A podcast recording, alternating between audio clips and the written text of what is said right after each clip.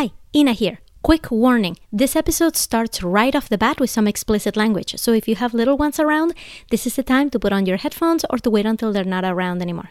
Okay, ready? The episode begins now. And so I'm like, this just sucks. Like, it's just horrible. It's miserable. I'm at my lowest of my low. I lost my job. I lost my vision of what I wanted to be and do. I'm stuck with toddlers and they don't talk to me. And one of them can't even eat.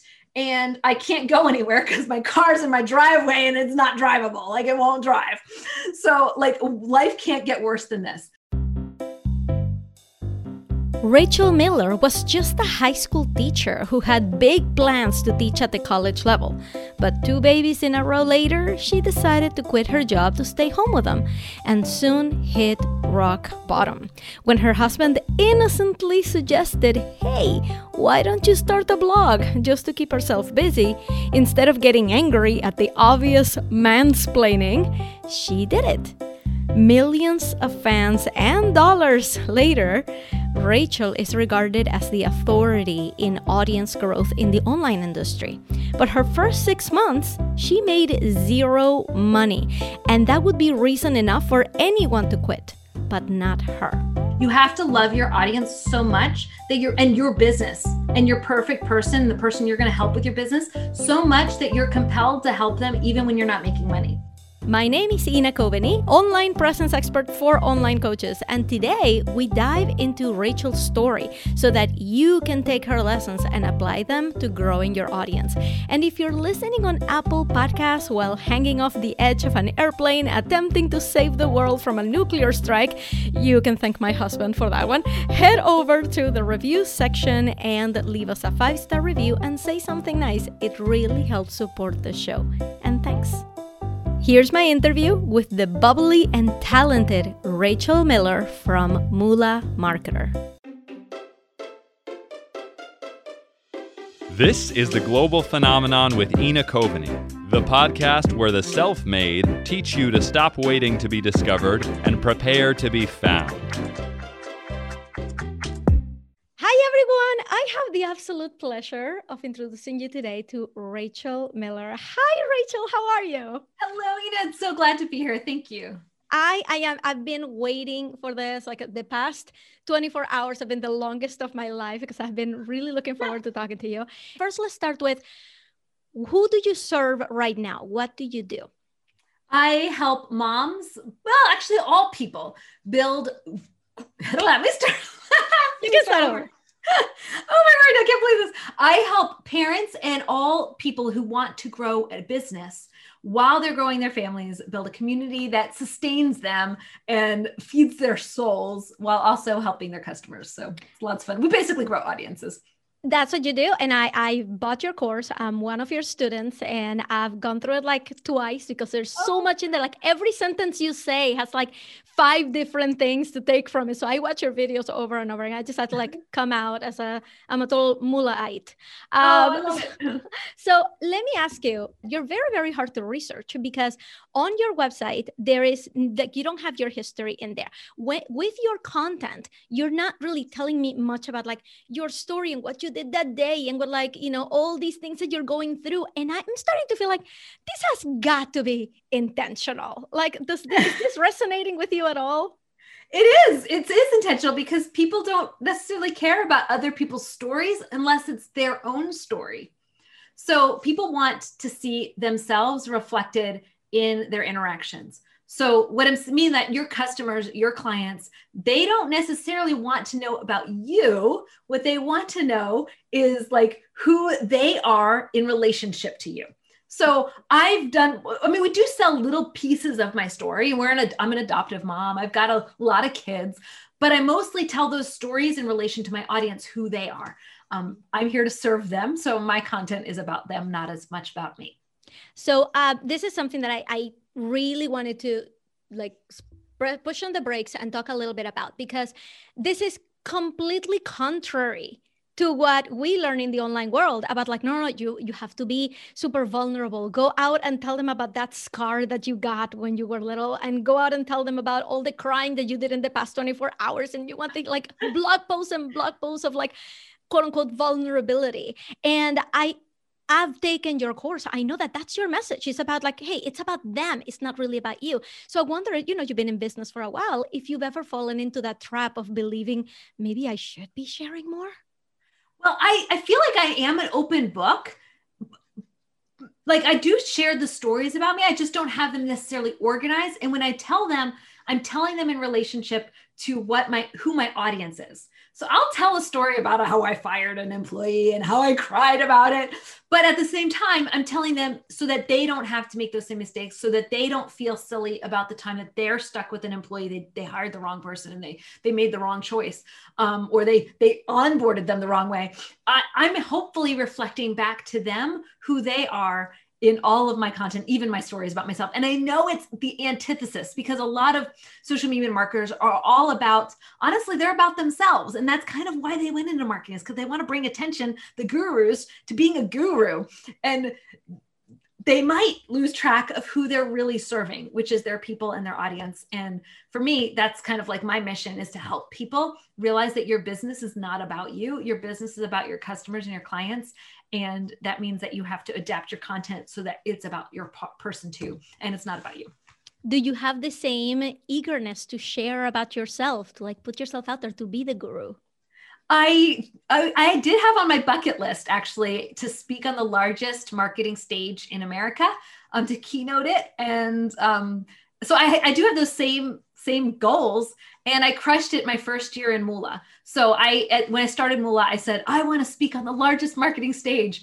And I think it was like 10 months later, I got the invite and I keynoted on the largest marketing stage. So I do have those same goals, but I now realize that those goals were about feeding me, and they're not about feeding my customers and my clients. Mm-hmm. It's not about me, it's about them. So how can I make a difference in their lives? If I keep that on track, then my business will always be serving. Zig Ziglar said this, and I love him. I love Mark Timm, who now runs the Zig Ziglar brand, but he said, you get what you want when you help enough people get what they want.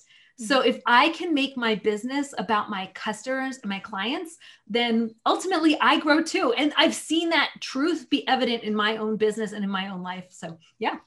And you've grown Facebook pages to like millions of followers. So I think if anybody needs to be listening to anybody, they should be listening to you. We have a reach right now of 49.8 million across my platforms. So wow. So let me ask you, I want to go back to a time where you didn't have your own business. I like to take people back to a time when they thought their life was going to be, I'm going to go down this path and I'm going to work at certain company. And that's what, can you tell me a little bit of when that was and what was that like? What did you think your life was going to turn into before you got into entrepreneurship? I was a school teacher. I taught 12th grade economics, and I thought I would teach at high school for like 5 years. And then after that, I would go, I had almost finished my master's. So I was going to go from there and teach at a college, teachers how to be teachers. So that was what my life goal was, because I knew I wouldn't want to be a principal. They deal with drama, and I loved college. So what if I could go teach educators to educate? And so I always had the desire to help other people make a difference. So looking back, that's still the same. However, I had about a year and a half, I guess 3 years in, I had a baby one, and then I was on maternity leave and I got baby number two. And I realized my plan of in 5 years, I was already on track. I was having people from the local college come to my high school to watch me teach. So I was already on the track of becoming the teacher educator. But that wasn't going to happen when I had to take like one maternity leave, which then became two maternity leaves back to back, no school. That's not fair to a school. That's not fair to classrooms. So basically I had to quit. And that was hard. I didn't like the idea of quitting. And it took me probably 2-3 years to get back on my feet again, where I was able to replace my teaching salary. Mm-hmm. And after then I replaced my teaching salary, it was amazing to see that blossom and grow to where I was now bringing in a teacher salary a month. And now I'm bringing a teaching salary a month, but with two different businesses. So it's really fun to see that happen, but more than the revenue, which is just like a game board piece, like it's a checkoff list, right? It's the fact that I was still able to have that goal that I had when I graduated college of making a difference in the world by helping other people make a difference, helping that ripple effect happen. And I get to see that happen in my own business. So that's for me, what's the biggest through line, in the sense I'm still doing the thing I wanted to do, but I'm just doing it in a different way than I ever anticipated.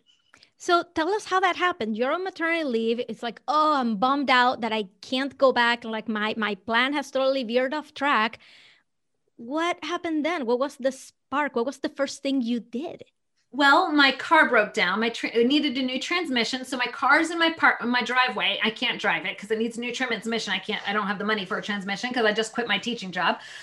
In addition to that, one of my kids has like a funky food allergy. So she couldn't have soy, dairy, or eggs. So basically we called it lobster juice because her bottles were like the equivalent of a lobster dinner because and all my milk dried up. So I couldn't physically feed her. Mm-hmm. And like, there's no formula that doesn't require like an arm and a leg of expense mm-hmm. to feed her. And so I'm like, this just sucks. Like, it's just horrible. It's miserable. I'm at my lowest of my low. I lost my job. I lost my vision of what I wanted to be and do. I'm stuck with toddlers and they don't talk to me. And one of them can't even eat. And I can't go anywhere because my car's in my driveway and it's not drivable. Like, it won't drive. So like, life can't get worse than this. And I loved being at that bottom spot because everything goes up. There's no more down. Does that make sense? There was nothing lower. Mm-hmm. So awesome. Like, it's good because every step is in the right direction. Like, you can't make a goof. You just take a step and you get out of the hole. There's only one way and it's up. So I'm very, very grateful that I was in that spot. And so my husband came home and he's like, I mean, I'm looking back, like, I probably would have slapped him if it happened now. Like, nobody says these things to someone. He said, I hear girls have blogs. You should start our website and make a blog. Let me go and fix your problem, because clearly you just need a blog, honey. Like, just, I hear girls have a blog. Like, what in the world? And even when I asked him later, like, why did you say that? He's like, I don't know why I said that. I don't know what, like, that's not me. So it was just really weird. But he's right. And so I sat down, I made my blog, and I misspelled it. So that's how much like thought process I put into this. And it's misspelled to this day. You can go on Facebook and type in quirky mama, spelled MOMMA, which is not how you spell mama, because I just can't spell when I'm emotional and mad at my husband. And we grew that to 2.2 million. And then I left that site and I went on, built another site, grew that to 600,000 and 390,000 on Pinterest, went on and built two more sites into the multiple hundreds of thousands. And I realized that I've got a knack, and I just started my fifth business. Like, wait a second, you gotta take me back to that moment, because a lot of people start blogs, right? And they don't just like blow. That's what everybody thinks. Like, oh, I'm gonna start a blog and then it's gonna blow up. I'm gonna put all these ads on it and I'm gonna monetize it. It's gonna be great. A month later, I've already forgotten that I even started this, right? So I want you to take me to like, what was that? What was your path? You started the blog, you were going to talk about being a quirky mama. Like, what was the niche, and how did you figure out, wait a minute, this is how you grow it? What was that process like? Well, I grew it by interacting with where my people were and speaking the language of what they wanted to speak. So I did not monetize it for the first 6 months. I didn't make any money on it for the first 6 months. So anyone who's here, you have to love your audience so much that your business and your perfect person, the person you're going to help with your business, so much that you're compelled to help them even when you're not making money. Because there's going to be times when maybe you're not making money, or maybe you lose a lot of money because you made a poor choice, or maybe there's a market change and COVID hits and suddenly your business goes bottom up. You're going to need to have some grit that keeps you going when the going gets rough. And that's what I was very grateful for, in the sense that I had that grit. I wasn't expecting necessarily to get rich on it from the beginning. Right. And so I started the blog. I always had like a knowledge of, how am I going to make money on this, or how am I going to use this to up level? So I built it for 6 months. I began putting affiliate content into it. I began doing sponsored content, sponsored posts. I was able to grow it to making $8,000 a month. Whoa. And I thought I'd made it. I was like, right. Ha, diggity dog, look at me, I'm amazing. Right. And that's when I went to an event. I invested in myself and I went to like a weekend workshop, and it was over $1,000 to go to this. That was the ticket. And then it was like another $800 for like my hotel and my flights and the rest of it. So for me, this was a significant investment, but I thought I'd made it now. I'm making $8,000 a month. So I'm going to do this. So I went to that event, and at that event, I sat in this lesson, one of the lessons that they were teaching, and the person showed how they were making $1 million a month. And I was like, and they're in my niche. I was in the parenting mom space. They're in the parenting space. They're not a parent. They're a man. They're just monetizing it. And so, and he told me the different ways he was monetizing. So I was like, well, I could go do that. And I left and put some of those things in place in my blog. And I went from $8,000 a month to $24,000 a month in 6 weeks' time. So I tripled my revenue. And that's why I like have a little bit of a mission now. And my mission is to help other people have those ceilings cracked. So what Perry did for me is he cracked that ceiling. I thought I made it. I'm making more than my husband. So like, dude, I've made it. But I topped out and I ceilinged myself because I thought I was there. And Perry cracked that ceiling and let me see past it. And that for me was game changer. And now I had a purpose to continue growing and monetizing further and monetizing with more strategies. So now that I have 3 strategies of monetization, well, what can I do to up-level those? So they're each making $3,000 a month instead of one stream that's $8,000. Okay. Well, now they've got 3 making $3,000 a month. I've got 1 making 10. What if I made 3 earn 10 so that way I've got a business that's stable? I like to always have multiple revenue streams. So that way when one dies, because it's going to, I guarantee you very few things, but your business is going to die. And so you should have 3 revenue streams. So when one dies, your other 2 can feed you until the 3rd one, you get back up again. And I don't want to have all in one revenue stream. I want it to have it dispersed. So that way I have a stable life. So for me, that's how I got there. And I'm forever in Perry's debt for helping me break that ceiling for my blogs. And then I'm grateful to Stu, because Stu then helped me come up with, wait a second, you've got these blogs that are cranking out revenue, which is great and amazing, but you're not making that impact that I know you're called to. And he reminded me of that. I mean, I remind you of this, but when I was talking to him and being part of his program, I remembered and Stu McLaren's program Tribe and Perry's of Digital Marketer, just that you guys, the mentors I'm talking about. When I was in Stu's program, he reminded me that you have a mission and a duty to more, and it's not necessarily revenue, although you make money doing this. It's about making an impact with your product. And for you, you're collecting crockpot sites, you're collecting cat ladies, you're collecting preschoolers, you're collecting DIY home, people that fix their vacuum cleaners for free using their tools in their living room. So you're collecting different people. Well, why don't you teach other people how to collect people? And that's for me was when the light bulb came on and we created Moolah, and I still have all my websites running. My websites still earn. I still have, I think I told you, I built another business for my birthday. I still have other businesses running in the background, but now I also teach people how to create audiences so that they can drive traffic to their businesses. That is amazing that you've been able to do this. And let me ask you a little bit of family support. I've developed a theory, because I've already interviewed a few women who are like you and me, like totally outgoing and bubbly. And I'm going to tell you, so far, our husbands have been the complete opposite of us.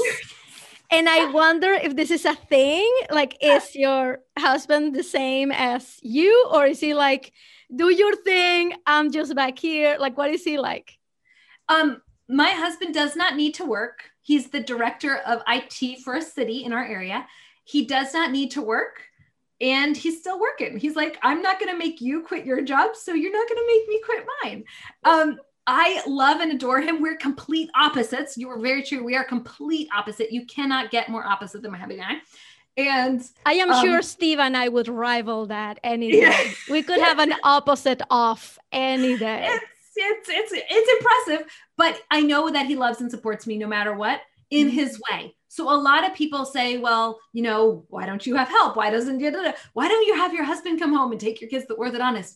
The reality though, is that's not what we're like. We're not the typical entrepreneur family. A lot of families with entrepreneurs at my level, one of the spouses is at home, but that's not us. So yeah, my husband would love to just be a stay-at-home dad. Like that's like his dream. He's like, honey, you make your millions yet? Because you know, like that's my life plan. Like you are my retirement plan. And it's just so nice to have that kind of support, right? It's, I feel like it's so needed. So we can like, it doesn't matter who you are, have people who believe in you. It's just important.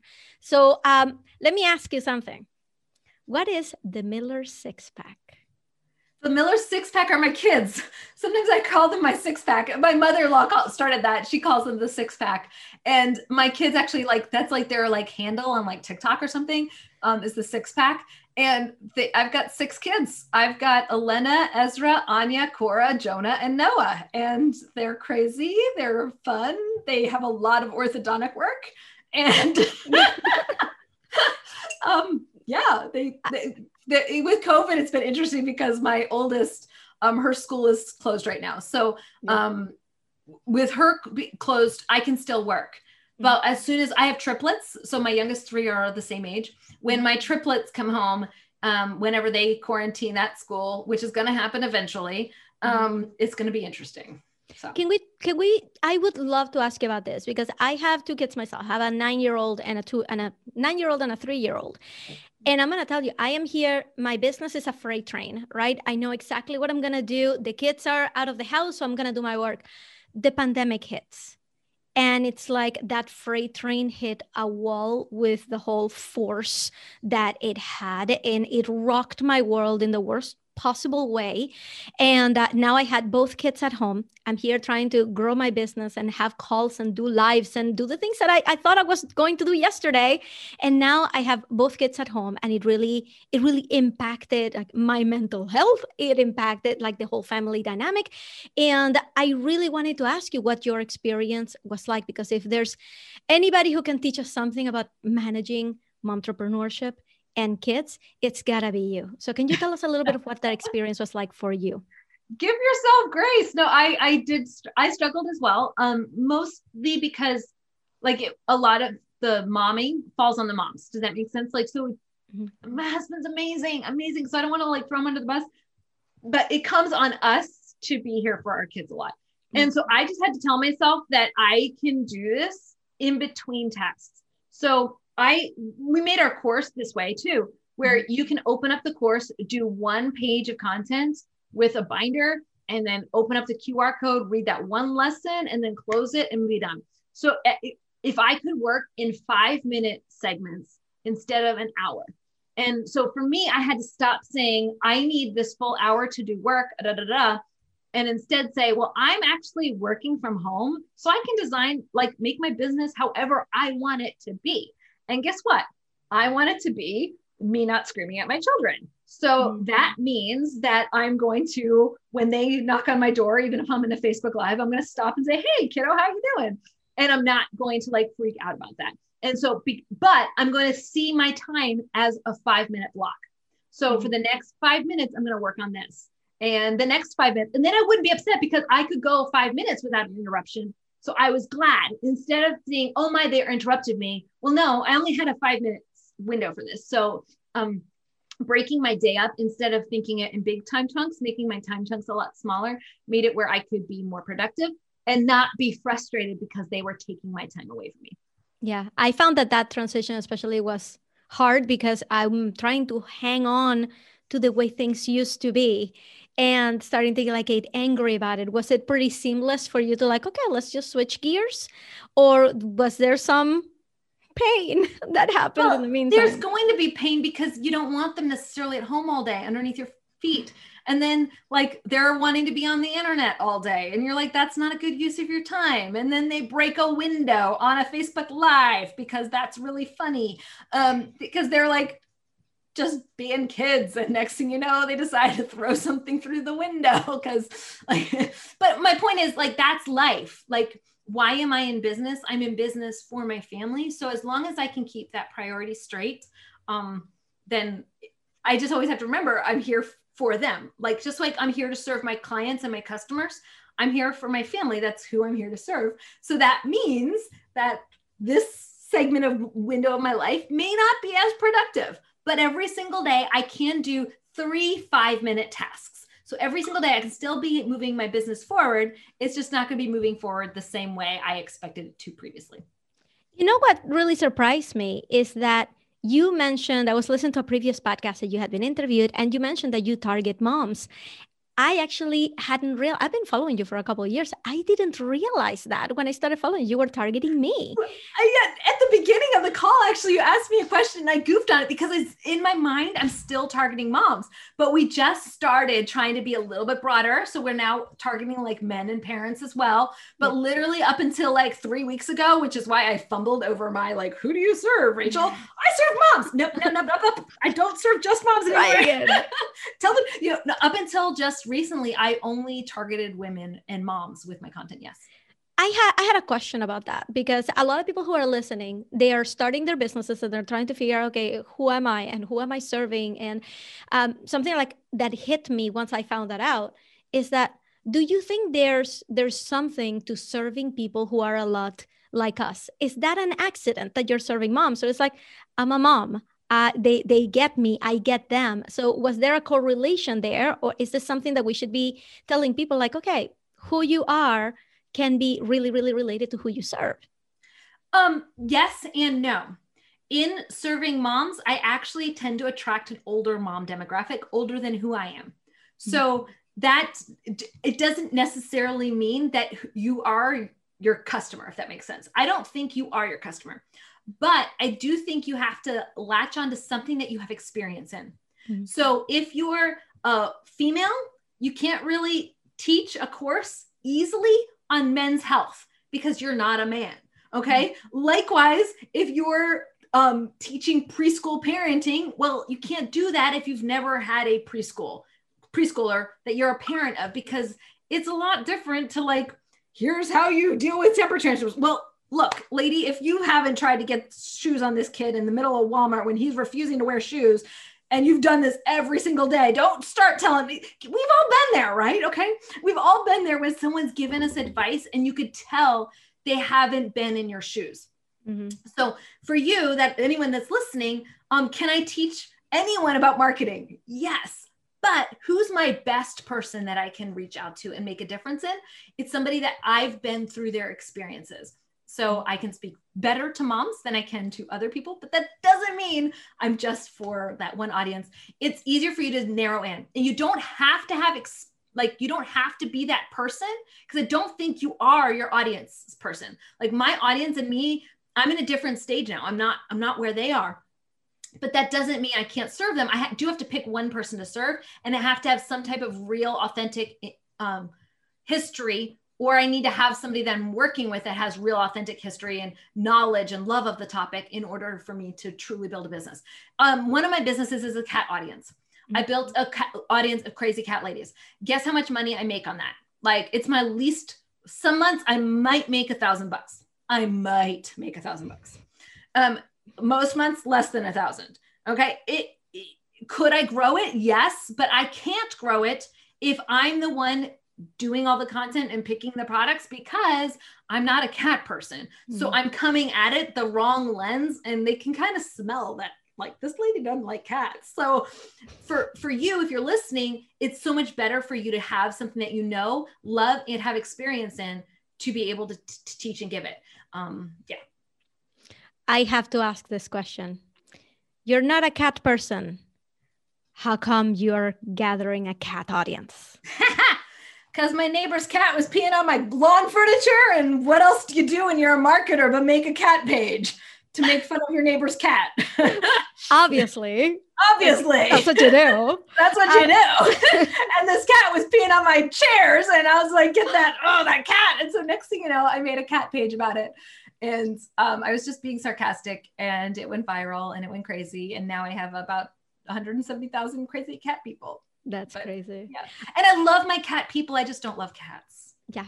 I have to ask this because right now everything is sounding too perfect. You created blogs and you stumbled upon like this. I'm really great at growing audiences. Now I'm going to grow audiences, and now the money's just coming in, and now you've created a multi-million-dollar business, and life is good.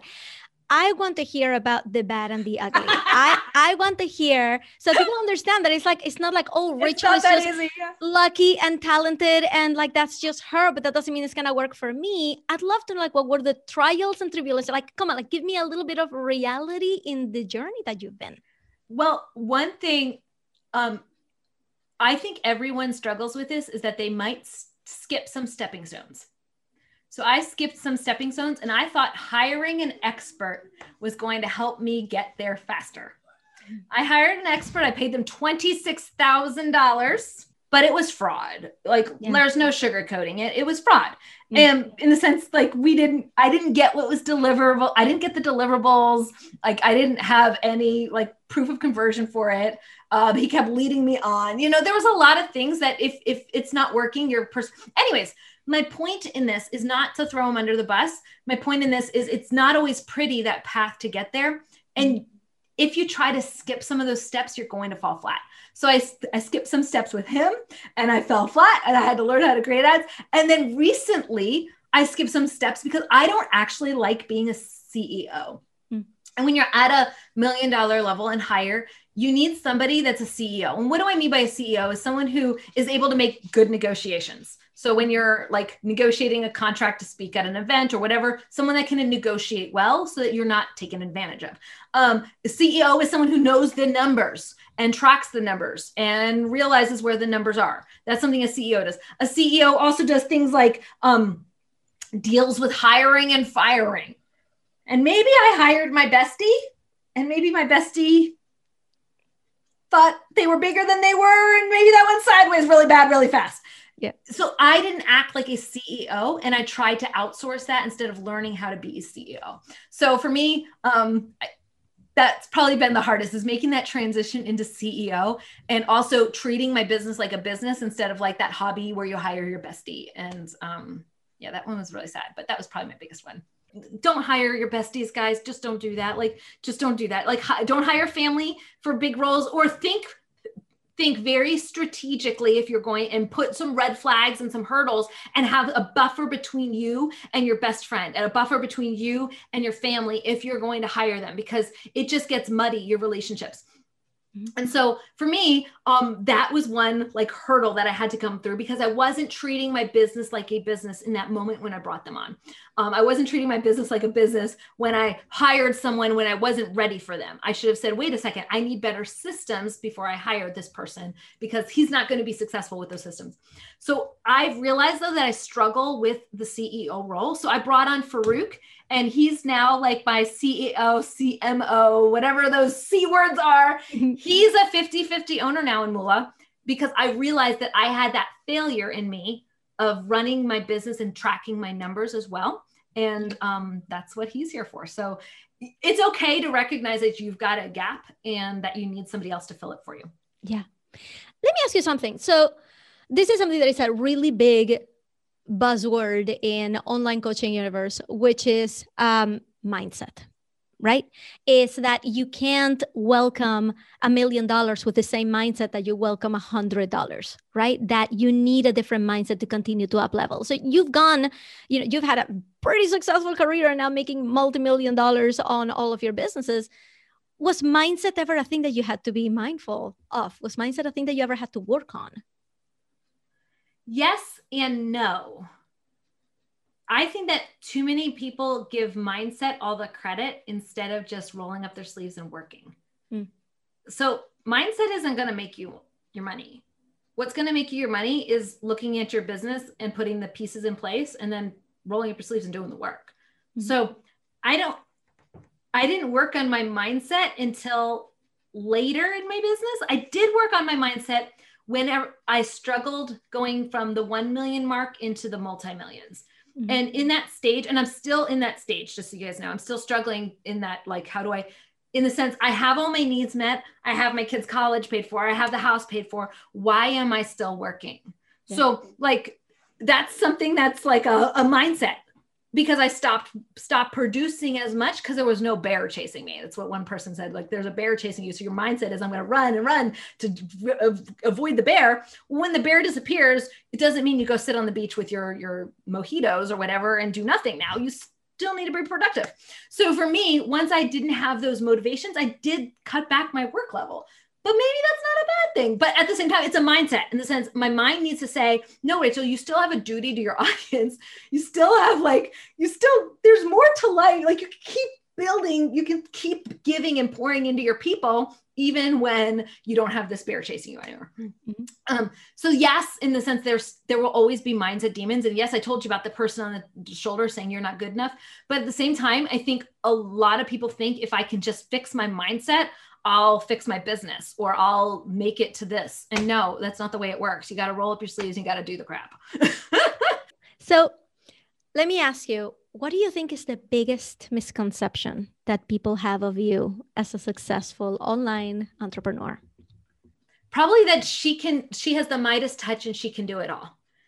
And the reality is, so can they. It's just a matter of rolling up your sleeves and doing the work every single day, doing one thing.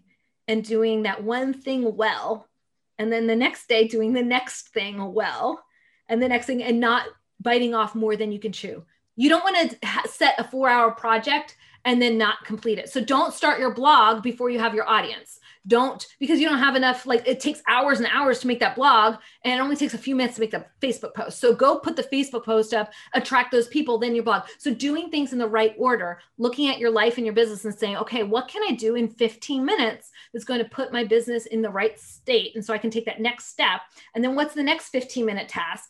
Break it down like that, instead of thinking, oh, I'm going to make this big thing that's not necessarily going to feed and fill your business. I started my blogs after I built my audiences for that exact reason, because I knew that if I started with if I had this big engine, my engine would be running in the wrong direction. So start with that one step, that the next step and the next step.